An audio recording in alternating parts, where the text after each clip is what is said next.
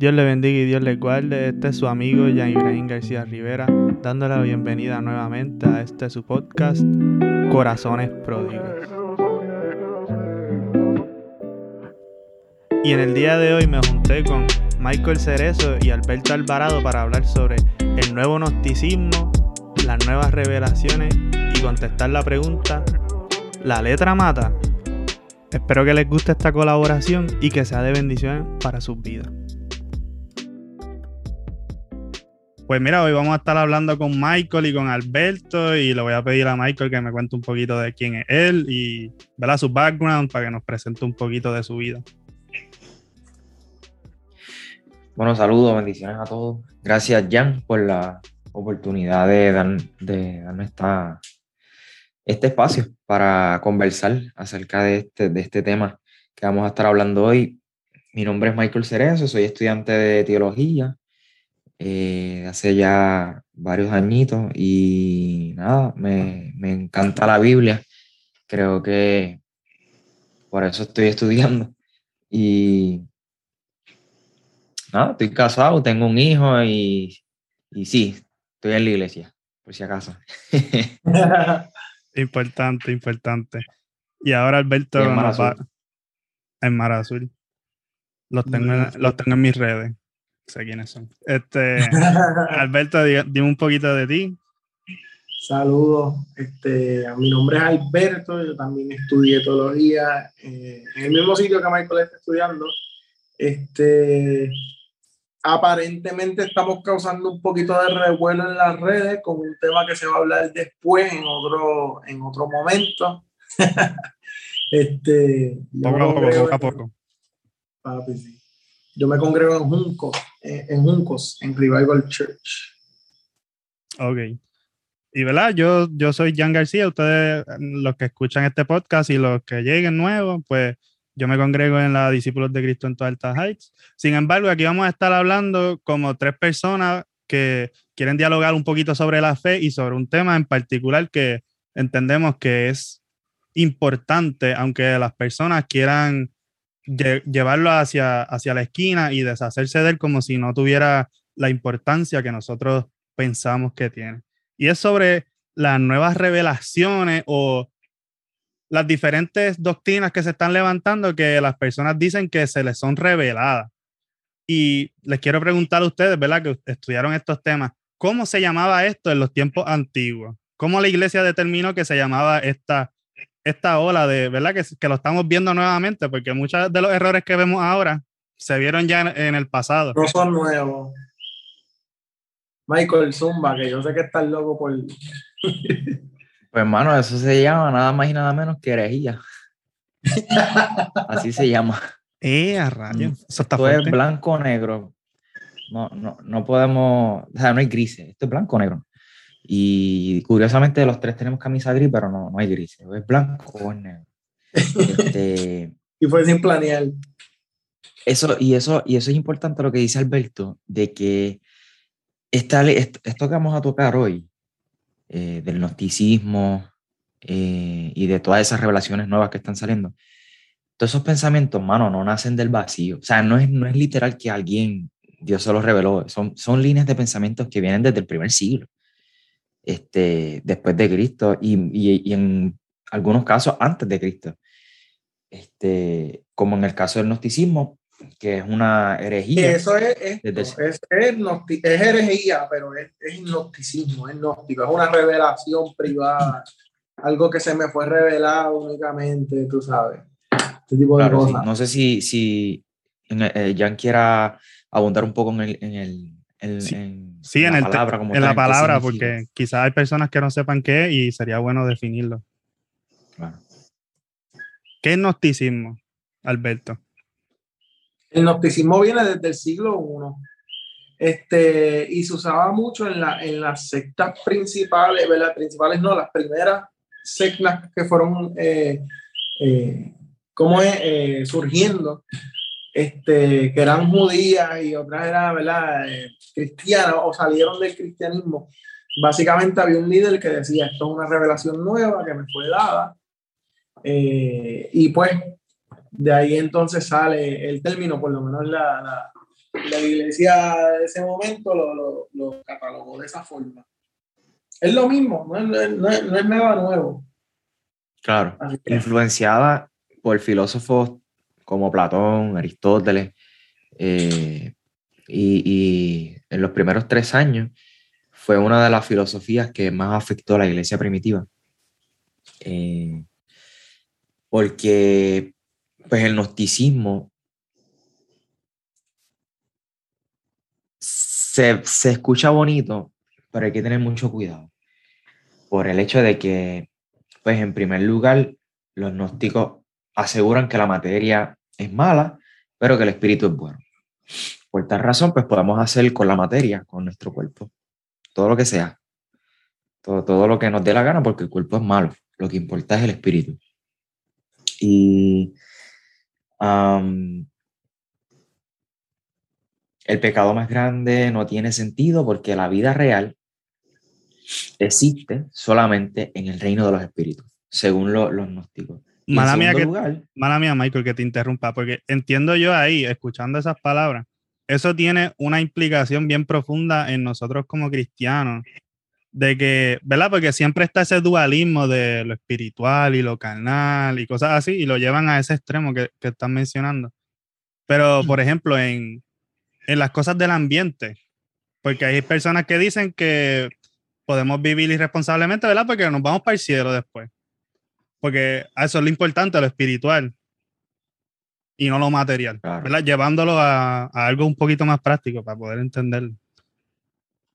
¿no? Y, y, y, que les da oportunidad exactamente a... de hecho, esta, este tipo de personas eh, normalmente participaban de, de, la, de, la, de los cultos paganos, porque la materia es mala y yo puedo hacer todo lo que yo quiera. Este, Pareciera tener una derivación de, o, o, o, una línea de continuidad de, los de los esenios. Ajá.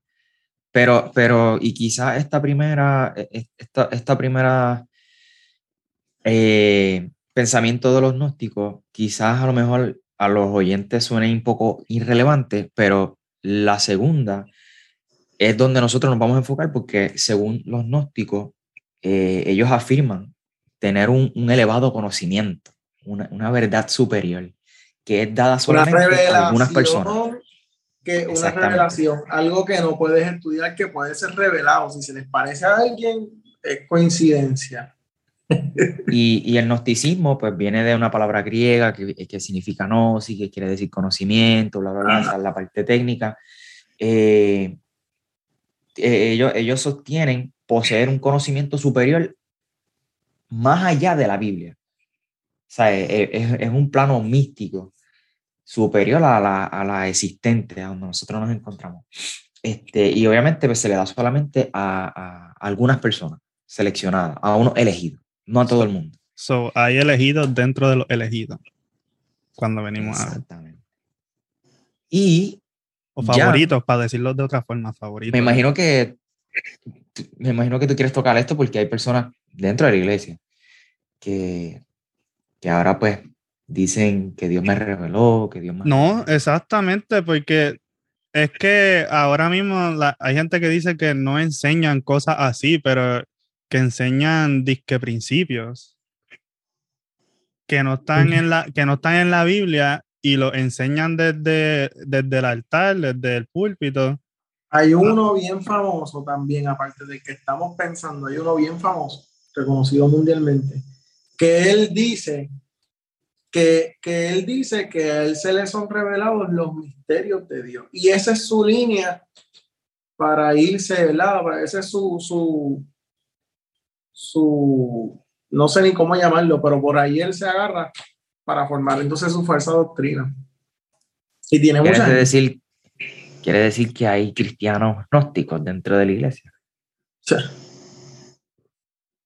Claro, que lo Una pregunta retórica, obviamente. Porque también también hay que ver porque hay personas que se van por, por esas líneas porque quizás se cansan de escuchar lo, lo, lo, básico, ¿me entiendes? Porque se creen que es como, que, como si fuera graduarte todos los días. Tienes que, allá no estamos en kindergarten, el evangelio es kindergarten para alguna de esas personas. Y, y para mí eso, para mí eso es un pensamiento ridículo, la verdad, porque Michael, tú, tú estudias, ¿verdad? Aunque sea, aunque sea por acá, pero tú estudias, tú lees, tú te educas. Michael también y yo también, ¿verdad? Tenemos eso claro. Yo te puedo decir que desde que yo empecé, desde que yo me convertí, que yo empecé estudiando la Biblia como que ahí a ojo, como a leerla, aprender, como que la leía tanto que me la aprendía, etcétera, etcétera, ¿verdad?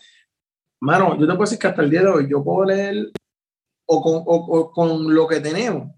Y, to, y cada vez que yo, que yo sigo estudiando, aprendo algo nuevo, nuevo que me vuela la cabeza. O sea, que, que eso es simplemente porque las personas, mucha gente se está quedando como que en la superficie y no, y no se educan. Y como no se educan, piensan que están hablando de lo mismo todo el tiempo, pero realmente es que no se educan. Y no aprenden cosas nuevas de Dios y no les interesa.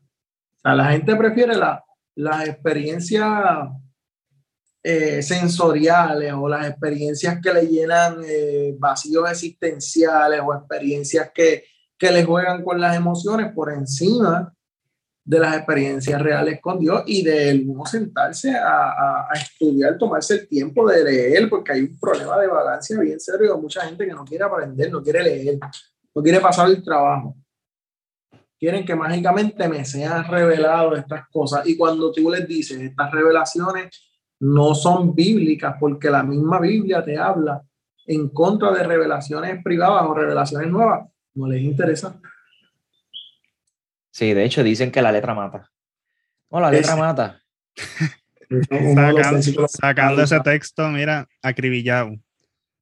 Lo acribillan bien acribillado, porque que yo sé, a mí, ¿verdad? A mí me lo dicen, ahorita me dijeron a mí unos conservadores, este, no, no, no me vengas con teología, con eso de la teología.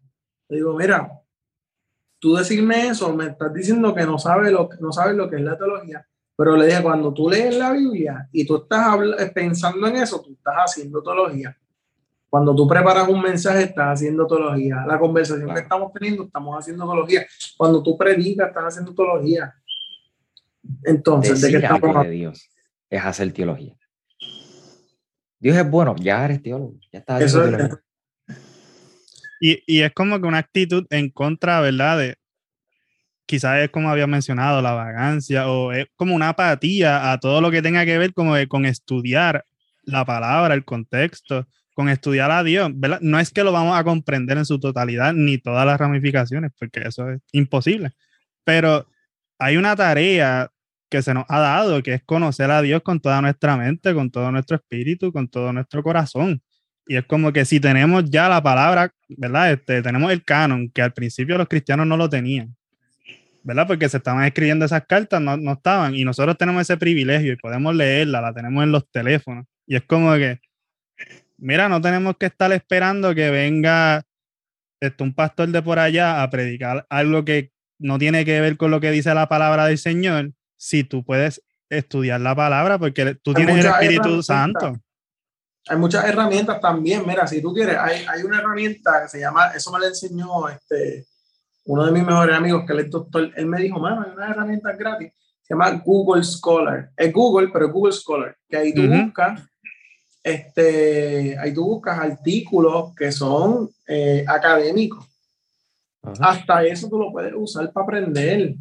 Exactamente. O sea, porque ese, ese, ese es otra, ¿sabes? Realmente la gente también le pone cosas o le tiene cosas a los libros que son este, extrabíblicos, pero realmente esos mismos libros que muchos de ellos, no todos, pero muchos de ellos, lo que están haciendo es estudiando la misma Biblia. So, Sí. Hay que dejar de estar cogiendo el repelillo y dejar el misticismo este o la superstición que tenemos, mucho, ¿sabes? Que, que todavía hay en la iglesia, lamentablemente. A ver, Sí, yo sí, creo sí. que. Perdóname, yo creo que sí, que, que, que hay gente que no tiene el tiempo ni el dinero para estudiar. Este, hay gente que quieren estudiar, pero no tienen el dinero. Ujú. Nosotros tenemos herramientas a nuestro alcance. Eh, el Internet nos ha, nos ha facilitado el estudiar nuestra fe. Y yo creo que somos la única religión que no estudia su fe. Eso está Vale. bien fuerte. Eso está bien fuerte. Entonces, Y, y Estamos- solo, eso es una mala costumbre de ahora, porque Pablo era un, un estudioso, Jesús era un estudioso, Pedro también, o sea, como que Entonces, ¿de qué Sí, estamos hablando? Toda El- esta gente. Todo el Antiguo tu Testamento cultura. era como que decirle, mira, tienes que educar a tus hijos para que sepan, sepan la Torah de cuando ya estén Y se grandes. la aprendían de memoria. Eso está violento. memoria. ¿Tú sabes eso? Mira, aprenderte el Génesis nada más. Es más, apre- aprendete la mitad de Génesis. tonto. Tú sabes. Mira, otra cosa que me gustaría decir de- del gnosticismo en cuanto a la salvación, de lo que tengo aquí escrito, es que ellos enseñan que la salvación se gana a través de la adquisición del conocimiento.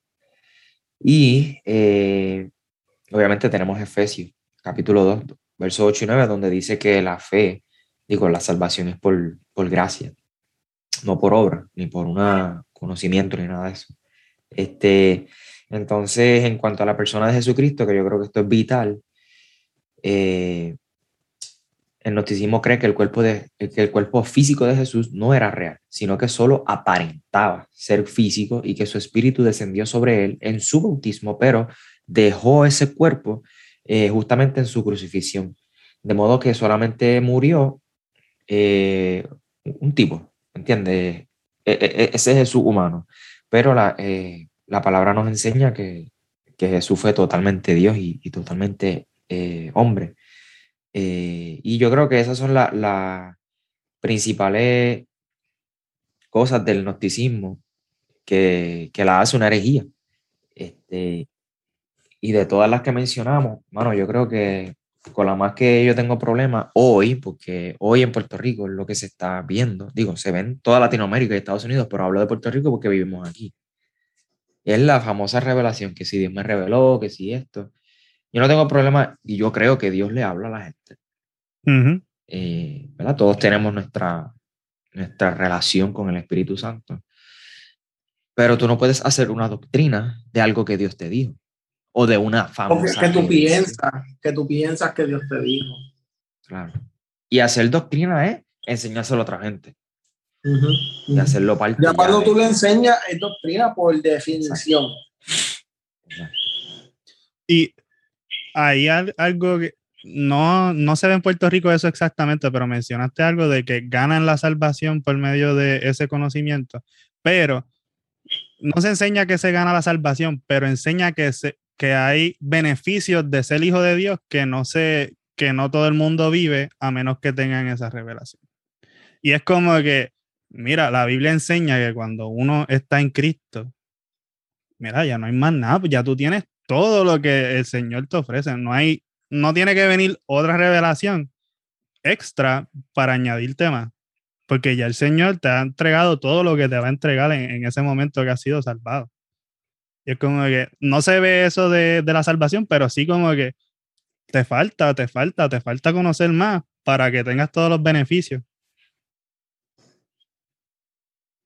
Sí, sí, es triste. Y yo creo que este tema hay que tocarlo porque cuando nosotros, cuando nosotros este, comenzamos a estudiar y escuchamos a estos predicadores decir ciertas cosas que se escuchan bonitas, Que no conocen de Pero- Biblia, porque muchos de ellos Ajá. no conocen de Biblia.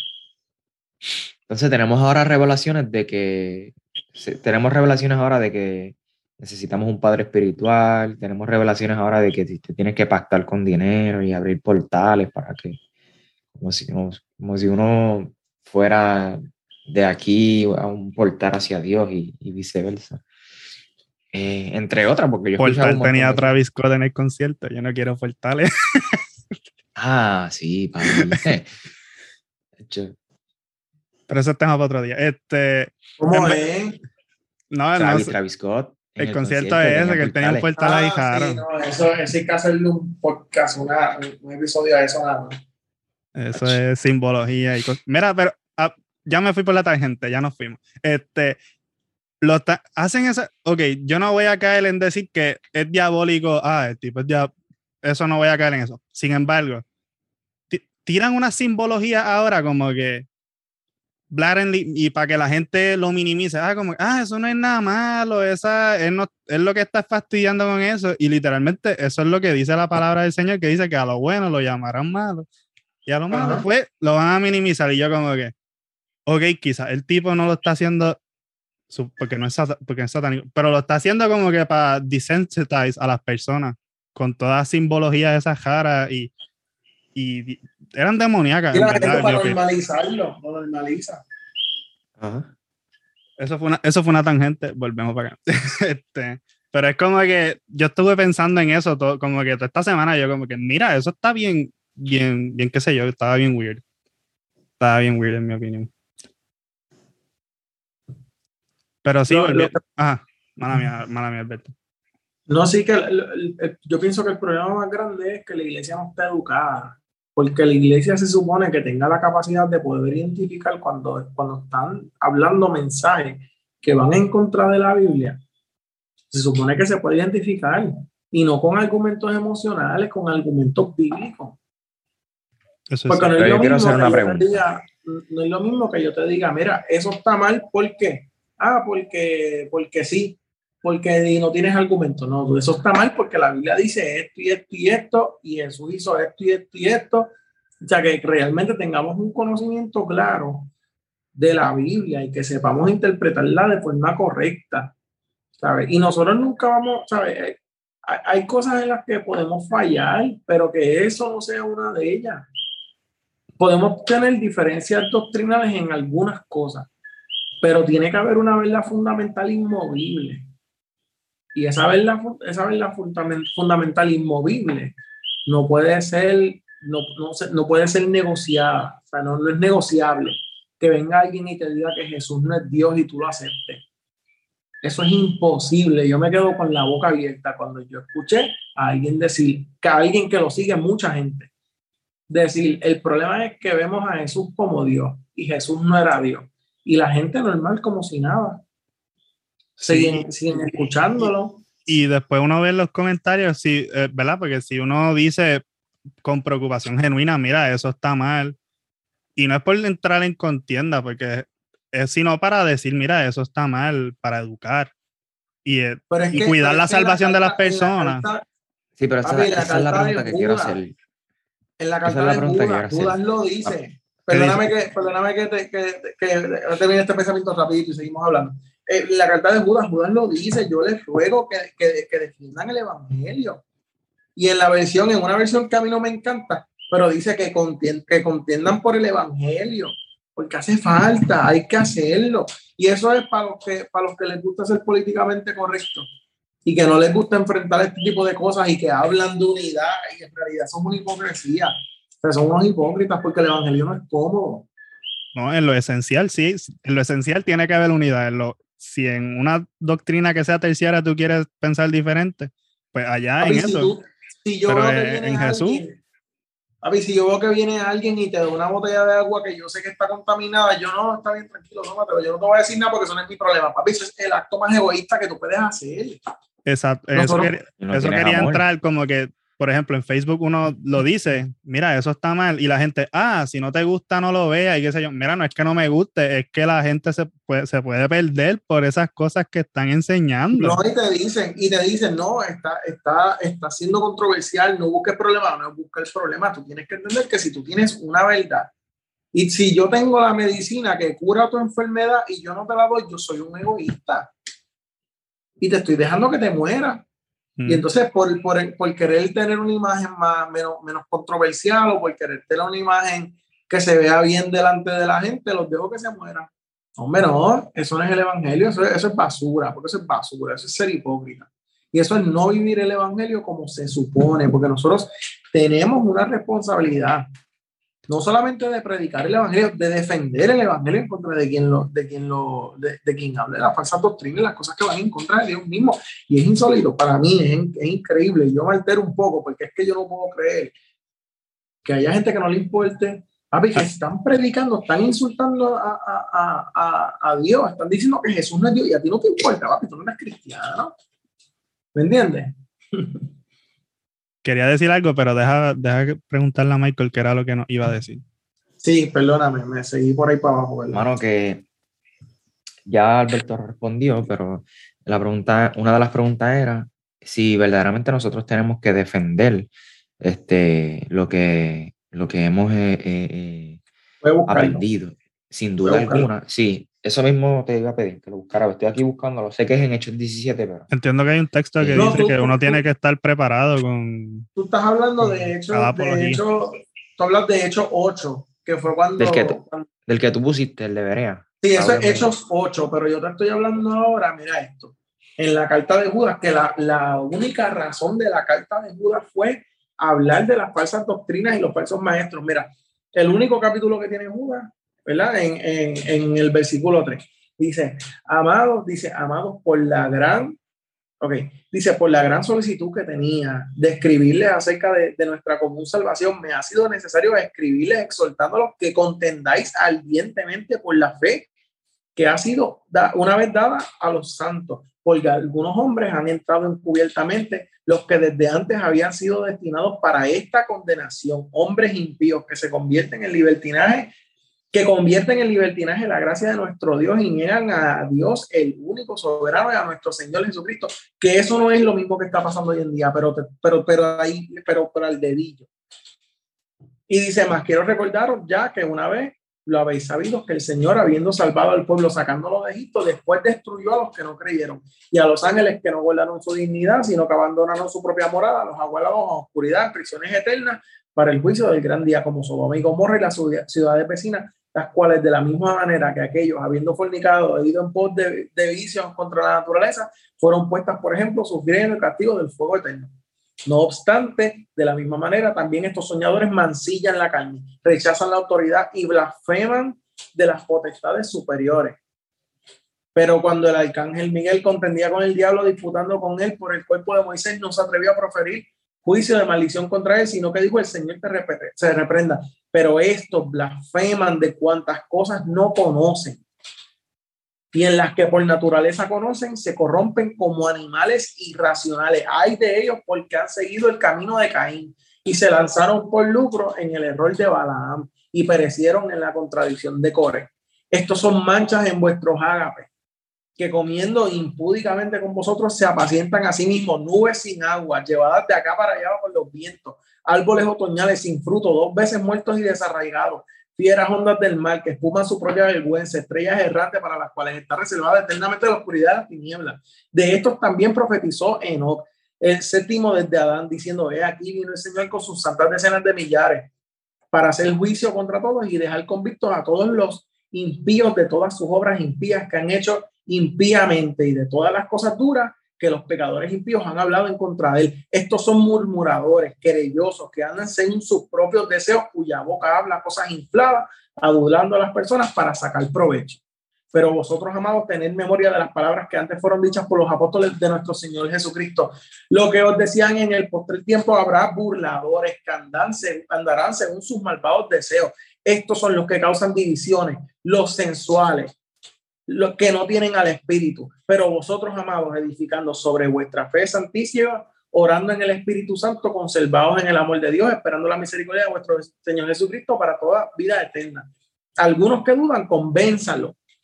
A otros, sálvenlo, arrebatándolos del fuego. Y de otros tengan misericordia con temor, aborreciendo aún la ropa contaminada por su carne y aquel que es poderoso para guardarlo sin caída, presentaros sin mancha delante de su gloria con gran alegría al único sabio Dios nuestro Salvador, sea gloria y majestad, imperio y potencia ahora y por los siglos. Amén. Lo leí completo porque no es muy largo, pero, mano, ¿qué más claro que eso?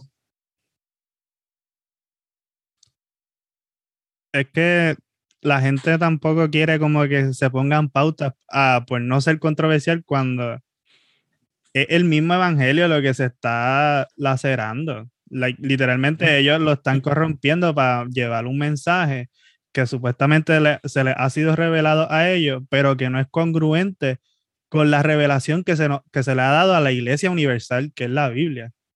Y es como que si no es congruente con la revelación que se le ha dado a la iglesia, es una secta lo que se está formando que quiere invadir lo que es la, la Iglesia Universal. Que no se hace doctrina fuera de la Biblia. Y eso lo podemos encontrar en el libro de Hebreo, este 4.12. Hacemos doctrina desde la Biblia, mediante ella. Pero... quería entrar, madre mía que te interrumpa, Michael. Este, yo había hecho un episodio de un podcast que era de como que las reacciones del cuerpo. Y es como que el cuerpo, ¿verdad? Cuando entra algo extraño, ¿verdad? Se activa el sistema inmune, ya, ¿verdad? Y, pero, y hay momentos en que la iglesia o sobre reacciona, porque la iglesia del cuerpo sobre reacciona, que es como una enfermedad autoinmune. No reacciona, que es como si estuviera inmunocomprometido, que es como que su sistema inmune no funciona. O reacciona de la manera correcta y mata la, la infección o lo que sea. Y es como que ahora mismo escuchamos que una persona dice que Jesús no era Dios. Y es como que Increíble. la, iglesia no, es como que estamos como iglesia, ¿estamos despiertos o estamos como inmunocomprometidos? El cuerpo no está despierto, no estamos reaccionando, y no es que se tiene que formar un show, pero se tiene que ser claro que con lo esencial no, se puede, no, no hay divergencia, con lo esencial es punto y se acabó, ya eso está establecido con la doctrina de Jesús, la cristología, hello. Ustedes que estudiaron eso saben más, pero es como que la, la cristología es algo súper importante porque somos discípulos de Jesús. es como que, like, si estás definiendo que Jesús no es Dios, pues a quién tú sigues, porque a Dios no es. Tú le quitas a Jesús su divinidad, se acabó la fe. Te pusiste una mancha al cordero y si le pusiste una mancha al colero, se acabó, papi, no hay break. Eso No tiene break. tantas implicaciones que es como que, pues, ¿quién murió por nosotros? Un hombre, un hombre nada más que no puede, que no puede coger los pecados de nosotros encima de él porque hello. Entonces, chequéate. Esto era lo que estaba hablando este Michael ahorita. Estaba diciendo, es la responsabilidad que nosotros tenemos. Este, y yo me acuerdo de esto y lo cuento a, a forma de testimonio. Hace, hace un tiempo, eh, yo estaba en un sitio y vino una muchacha, una americana, me acuerdo. Ella me dice, se me, me- está así hablando y me dice, eh, You're a Berean. Y yo le digo, ok, yo me quedé como que, me dice, sí, eh, me está hablando en inglés, pero me dice, sí, este, los, tú eres un- de los, como los de Berea. Y yo, pero los de Berea, yo decía, de que ella habla, o sea, yo, yo estudié y yo en mi vida había escuchado eso. este, y ella me dice, sí, estas personas que, que escuchan o, o ven y juzgan según la Biblia si lo que está pasando es bíblico o no. Y yo dije, eso mismo. Y míralo aquí, eh, Hechos 17, versículo 10, dice, inmediatamente los hermanos enviaron de noche a Pablo y Silas hasta Berea. Ellos habiendo llegado, entraron en la sinagoga de los judíos. Y estos eran más nobles que los que estaban en Tesalónica. Pues recibieron la palabra con toda solicitud, escudriñando cada día las escrituras para ver si estas cosas eran así. Y dice así que creyeron muchos de ellos, mujeres griegas de distinción y no pocos hombres. Cuando los judíos de Tesalónica supieron que también en Berea era anunciada la palabra de Dios por Pablo, fueron allá y también alborotando las multitudes. Pero esto, y estos eran más nobles, recibieron la palabra con toda solicitud, escudriñando cada día las escrituras para ver si estas cosas eran así. Estos eran personas que, que eran bien, bien analíticas, porque yo decía, yo te escucho, pero déjame consultarlo con la Biblia, a ver entonces si lo que tú me estás diciendo es real. Claro, hay que filtrar las cosas. Pero Porque si, lo, filtra si la lo que se predica no está de acuerdo a, a la palabra del Señor, pues no. Anatema y esa- ahí- eso que dice. Y ahí este, citamos a Pablo, tesalonicense. Retener, escucharlo todo, retener lo bueno, desechar lo malo. Pues claro, porque tampoco es como que, ah, me voy a cerrar solamente a estas personas, ¿verdad? Los que piensan como yo. No, tampoco es eso. Porque tenemos que, Pero ¿verdad? porque ustedes creen, Ajá, sí, porque ustedes creen que hay esa apatía a estudiar, o quizás ese, ese rechazo, o porque ustedes creen que hay, incluso hay comunidades de fe que no promueven el estudio. Yo, yo sé de, de iglesias en donde sus líderes o pastores condenan los estudios. Yo pudiera pensar que quizás es porque tienen miedo a que les tomen sus posiciones. Este, una persona más preparada, ¿no? Pero sí, Sí, sí, sí, yo pienso que eso tema, viene- que es- Yo pienso que eso viene desde. Yo pienso que eso tiene más que ver con. con, con mano, con Santino, cuando, cuando empezó a establecer las iglesias católicas, que ahí entonces entró un montón, una ola de paganismo mezclado con el cristianismo, y eso, eso es otro tema, porque muchas de esas tradiciones todavía las cargamos hoy dentro de nuestras iglesias evangélicas, protestantes, la doctrina. Este, una de las cosas que, yo, que ellos hicieron, eh, ellos lo hicieron puramente por tener control, por lo menos Constantino, lo hizo para tener control político de la gente a través de qué? De la religión. Pues más adelante, que vienen entonces estas, estas traducciones, eh, no, habían, no habían traducciones para los pobres porque los pobres mientras menos conocieran, o si yo controlo lo que tú conoces, yo te controlo a ti. No quiero decir que todos los pastores que están en contra de, de que se estudie eh, lo hacen. Yo quiero pensar que no, que no es por eso. Pero eh, tengo que cuestionarle sus motivos definitivamente, porque ¿por qué tú te opones a que las, a que las personas con las que, que tú estás eh, llevando, ¿verdad? En este camino, aprendan más.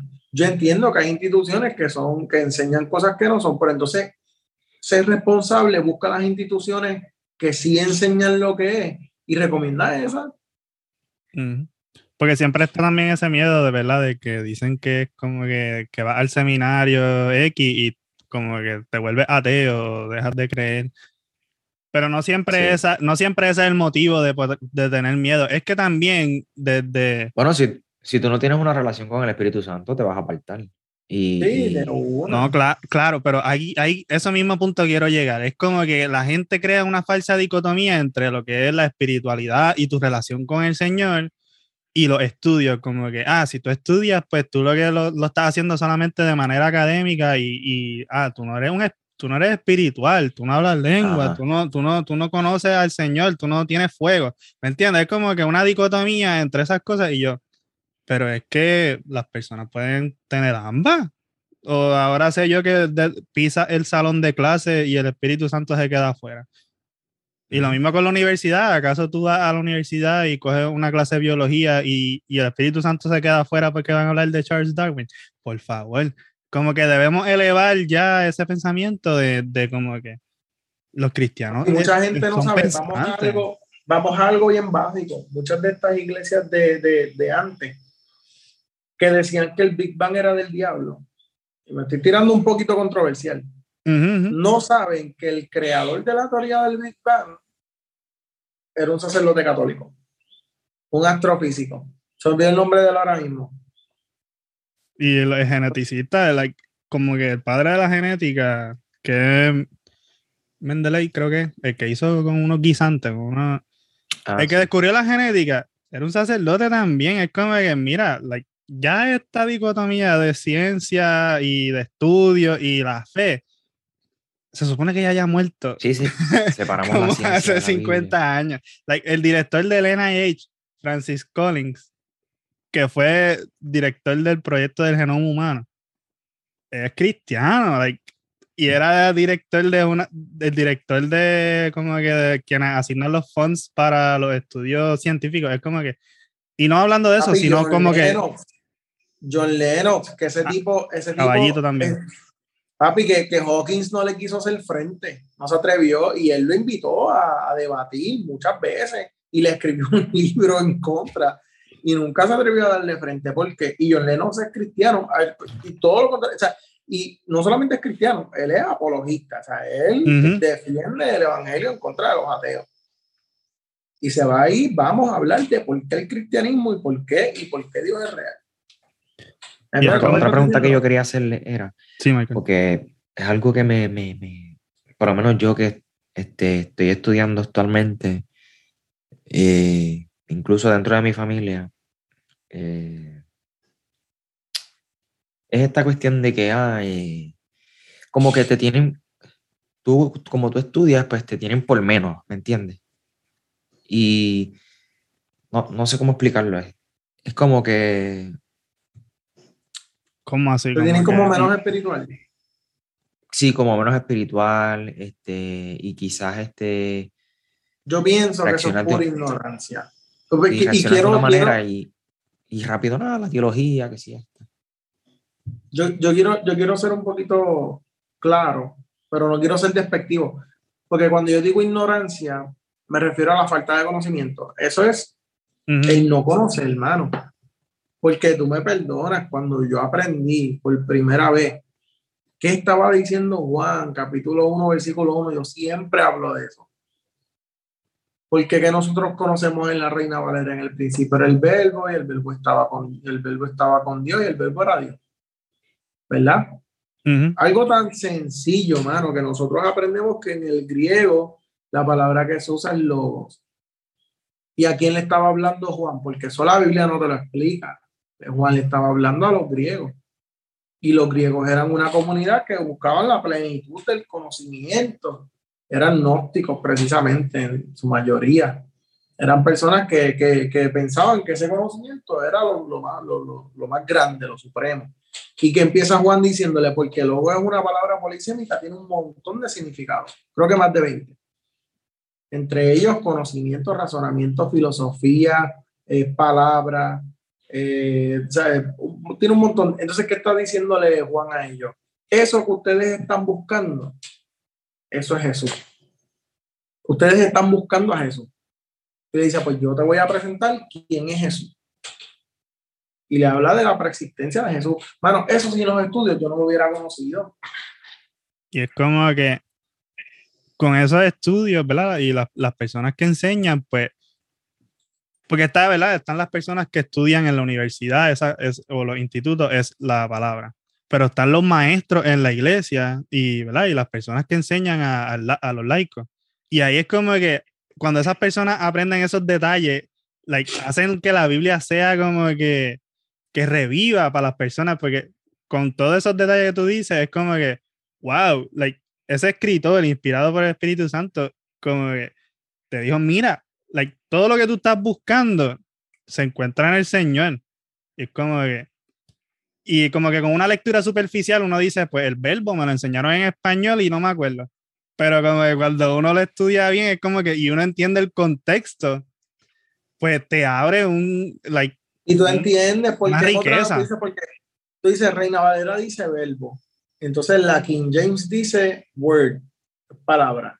Dice, ¿por qué está diciendo algo diferente? Porque si tú no sabes, tú piensas que está diciendo algo diferente. Y tú dices, pues, ¿qué dicen estas otras versiones? Y te confundes porque no entiendes. Pero cuando tú estudias, tú te das cuenta que Logos está diciendo palabras y realmente fue entonces una traducción diferente que le dio la Reina Valera.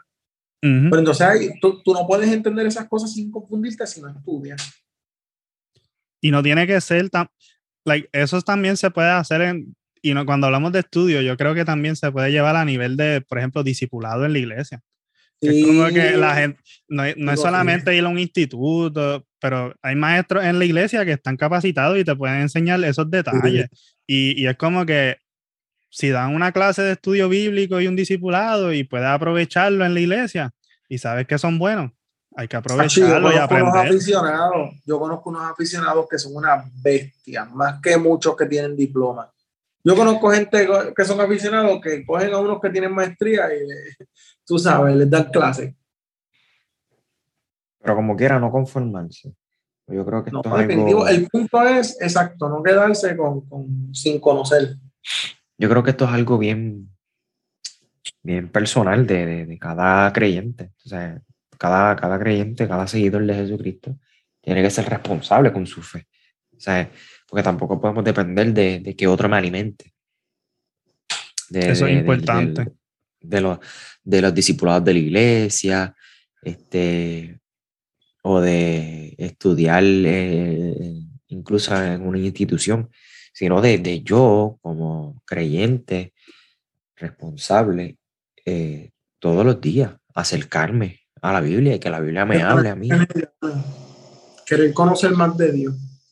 Claro yo, yo, yo, yo sé que Michael está en el mismo barco. Yo solté mis estudios seculares para irme a estudiar teología y no me arrepiento porque yo quería aprender más de Dios, yo quería conocer mi fe. Y no me arrepiento, mano. Yo creo que esa, yo siempre he dicho que es una de las mejores decisiones que yo tomé en mi vida. No yo lo pensé, pero dije, más tardecito. a tiempo. La misericordia de Dios se renueva cada mañana. No, pero los préstamos hay que pagarlos. Este, entiendo.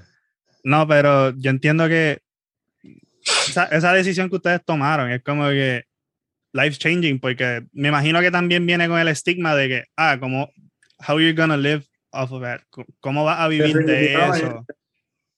Y verdad, porque, no, todo, no todo el mundo que, mala mía que te interrumpa, no todo el mundo que estudia lo hace para pastorear o X o Y cosas, no es o para ser profesor ni nada por el estilo, es porque quiere estudiarlo y saber de eso. Y es como que ese estigma, como que no sé si quieren hablar de eso y se sienten cómodos hablando de ese tema. Como que se han sentido este, o alguna presión o, o alguna otra cosa por esa decisión que pues ustedes tomaron. Pues yo, honestamente, en principio empecé a estudiar porque todos nosotros tenemos un llamado, todos, este, pero algunos Dios los capaz, eh, los envía a ser pastores, líderes, qué sé yo, evangelistas. Y pues, en mi caso es el pastorado y yo, sabe, y yo sé la responsabilidad que eso conlleva. Por esa razón decidí irme a estudiar. Pero en el camino y en estos momentos en donde yo me encuentro hoy, este, antes yo le decía a Dios, Dios mío, que ese tiempo de pastorear llegue ya. Porque lo veo como que lejos. Ahora, en estos momentos de mi vida, yo digo, Dios mío, que el pastorado llegue para allá, para los 50. Porque ahora mismo yo quiero enseñar. Amo enseñar, quiero enseñar. ¿Por qué? Porque he visto lo, lo, eh, la necesidad tan grande que hay en, en, nuestra... Y no hay maestros. Todo el mundo quiere, nadie quiere enseñar. Ese también es el problema. Todo el mundo quiere predicar, pero nadie quiere enseñar. Cuando predican, no enseñan. No. Claro, exactamente. Y entonces, eh, pues quizás como profesor, quizás como profesor yo, yo puedo cobrar algo, pero eh, hermano, yo, yo estoy estudiando algo porque me llena, honestamente. Me siento lleno, me siento pleno. No, y antes de eso, para esta y me prepara para la otra vida. Cuando yo estaba estudiando, yo me acuerdo que yo iba con la libreta y hacíamos uno, tú te acuerdas, Michael, hacíamos como unos grupitos y nos sentábamos y yo tenía la libreta de la universidad y yo me ponía a discutir lo que yo había aprendido en el salón. Me acuerdo. Hace años de eso. Este, me acuerdo. Y yo pienso que eso también es importante. Nosotros compartir lo que aprendemos. A ver no tiene que ser, tú no tienes que esperar a llegar a, a, una posición de enseñar para enseñar. Claro. Tú sabes, nosotros nos sentábamos y eso nos daba un par de horas y nosotros ahí hablando. Y yo dije, bueno, pues me quedo trabajando como mesero, pero estoy estudiando algo que me gusta, que me apasiona. A mí no me importa. Eso también es bien importante porque después uno está con la, con la lucha de que que o sabes que tenías que hacerlo y no lo hiciste y lo, lo, desplazas para otro momento y es como que eso también crea otra lucha interna, en mi opinión. Pero, gracias por compartirle su experiencia y, y, abrirse sobre su, sobre su... Y quiero decir algo y quiero ser bien categórico con esto, pero no quiero irme sin decirlo. Quien diga quien sea que diga o crea que Jesús no es Dios, ese grupo de personas que, lo, que no solamente lo enseñan, lo dicen y los que lo creen también, no son parte del cuerpo de Cristo. Claro. No es que se pueden ni llamar cristiano. No, es, no estamos peleando con nosotros, con los mismos de nosotros. No, no, no, no. Estamos literalmente defendiendo el Evangelio en contra de personas que no son cristianos, que no son parte del cuerpo de Cristo. No se pueden llamar cristianos, no son de nuestra misma fe, no son de nuestra comunidad. O sea, no son, punto. Sí, pues, es como que algo clave que es la deidad de Cristo. Si tú dices que es como habíamos mencionado ahorita, si alguien dice que Jesús no es Dios, pues no es cristiano, porque claramente eso es un pilar de la fe, que si tú quitas eso, estás derrumbando. Eso es una verdad absoluta, eso es una verdad absoluta. Tú puedes decir, mira, tú puedes decirme, hermano, yo creo que la fe se pierde, yo creo que la salvación se pierde o la salvación no se pierde. A mí no me importa cuál tú creas, seguimos siendo cristianos. Pero tú decirme que Jesús no es Dios, papi, tú no eres cristiano. No lo eres, no eres parte del cuerpo. lamentable, es lamentable y es fuerte. Eso es decir eh, que era un maestro moral solamente, pues y no tenía el poder de, de salvarnos a cuando murió en la cruz. Es como, Sí, tiene, que tiene tantas implicaciones que como que Sí, lo que ellos dicen es que Jesús era, era, él era eh, hijo de Dios. hermano mayor. Era, eh, exacto, eh, pero a la misma vez era nuestro hermano mayor, es nuestro hermano mayor, pero a la misma vez es hijo espiritual de Juan el Bautista, que revolución. No, pero eso es para otro día, gente, cálmese. Ahora, ahora hay que hacer como dice Jan. Cuando oremos en el nombre del hermano mayor, amén. No, diantre, esa es buena. Esa es buena. El nombre de- Nadie llega al Padre si no es por el hermano mayor. Ah, Hacho, no. pobre. No. Mano, pues entonces lo que pasa es que la letra mata. Y si la letra mata, no puedes leer la Biblia y no puedes entender todos estos códigos. No, e- e- ese Ok. es el problema. Papi, nosotros, le- nosotros los que estudiamos y, y otras personas que tienen mucho más rango que nosotros, en el sentido de que son personas que tienen autoridad en ese campo, se los dice que están mal bíblicamente. La revelación va por encima del conocimiento. Y para tú, cada vez Eh, estás uno- peor. Uno, Eso, uno- eh, ahora noso- no- nosotros somos los fariseos entonces. Nos dicen fariseos. Nos dicen religiosos. Ahí-. Nos dicen Ahí yo religiosos. quiero hablar de, bueno, ya estábamos acabando, pero ahí quiero mencionar la distinción de revelación e iluminación, porque cuando tenemos el Espíritu Santo y leemos la palabra, se nos ilumina, pero ya la revelación está ahí. Es como que, like, ¿para qué queremos otra revelación si Hebreo mismo nos dice que la revelación mayor es en, en el Hijo, en Cristo Jesús, y la misma palabra nos guía a Jesús. So, ¿para qué yo quiero otra revelación? Lo que necesito es que el Espíritu Santo me ilumine la que ya tengo. Ser responsable, estudiarla, aprender el contexto para poder entenderla y aplicarla a mi vida. Claro, este, la máxima revelación es Cristo, yo lo dije ahorita, y yo no necesito que Dios me revele nada, porque ya lo que está escrito ya es, es más que suficiente. Yo lo que necesito es que el Espíritu Santo me guíe y, y haga ese, es, eso que está escrito vivo en mi vida, este, real en mi vida, que me, que me ayude a entender, a comprender eh, eso que está escrito. Pero yo no necesito ninguna otra revelación. tú sabes. Pero eso se va a caer. Sí, sí. Esto, no, es- esto, no, esto, no, esto son cosas que, que no son nuevas. Este, Ya han surgido y, y así mismo como han surgido otras veces se han caído. Y no va a ser diferente esta vez. De hecho, ¿a qué, ¿a qué la letra mata? ¿A qué letra se refería Pablo? Yo Pablo está hablando de la ley. Pablo está exacto. hablando de la ley. Eso es lo La que yo me imagino. La ley, la ley es la que mata. Pero el espíritu, Sí, pues la la ley, gracia. la ley lo que te revela es que tú, tú eres condenado por tus acciones. Exacto. Porque no te puedes no salvar tú revela. mismo. Like, claro, la letra te mata y te revela que estás en pecado. Y el espíritu te, te vuelve a la vida porque te da vida en Cristo. Bueno, esa es la lectura que yo tengo, pero quizás hay otra que no se me ha sido revelada. Este, Bueno, probablemente, probablemente. No somos parte de los escogidos. Lo que a mí sí me, lo que a mí sí se me reveló es que hoy juega eh, Golden State contra Chicago y a mí Dios me reveló porque yo soy de los escogidos. A mí Dios me reveló que Golden State gana y pasan entonces a, a 11-1. nah. Papi, yo, voy, ganan, sí. yo voy a ver eso ahora. Yo estoy viendo el reloj porque juego empezó hace 40 minutos y cuando acabemos voy directito para allá. Dale. No, pues ya cortamos. Este, Michael, tira tus redes sociales. Bueno, mi gente, este, arroba Michael J. Cerezo en todas las redes sociales que existan y en todas las que usted se puede inventar. Búsquenme, Y- que ahí estoy también. Y escuchen su podcast en Michael Cerezo Podcast. Lo encuentran en los diferentes podcasters. Alberto, tira tus redes. Eh, bueno, realmente me pueden buscar en Instagram. Yo soy feliz con que me digan en Instagram nada más. Este, me pongan a buscar en Facebook por mi nombre. No tengo página de like, es simplemente mi Facebook personal. Este, donde vean que me están atacando este, esta gente y otro, pues ahí es. Ahí ese soy yo. No, no, no puede ser tan controversial, Alberto.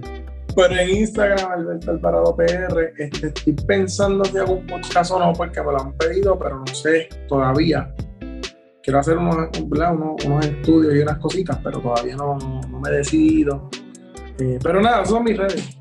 Cuando, cuando lo tire, cualquier cosa, yo lo pongo en el description y lo van a encontrar ahí. Lo va a hacer, mi gente. Alberto lo va a hacer, porque nosotros estamos ahí dándole puya. Puyándome. Nos vemos, gente. Gracias por escucharnos y que espero que haya sido de sagrado este episodio. Dios le bendiga.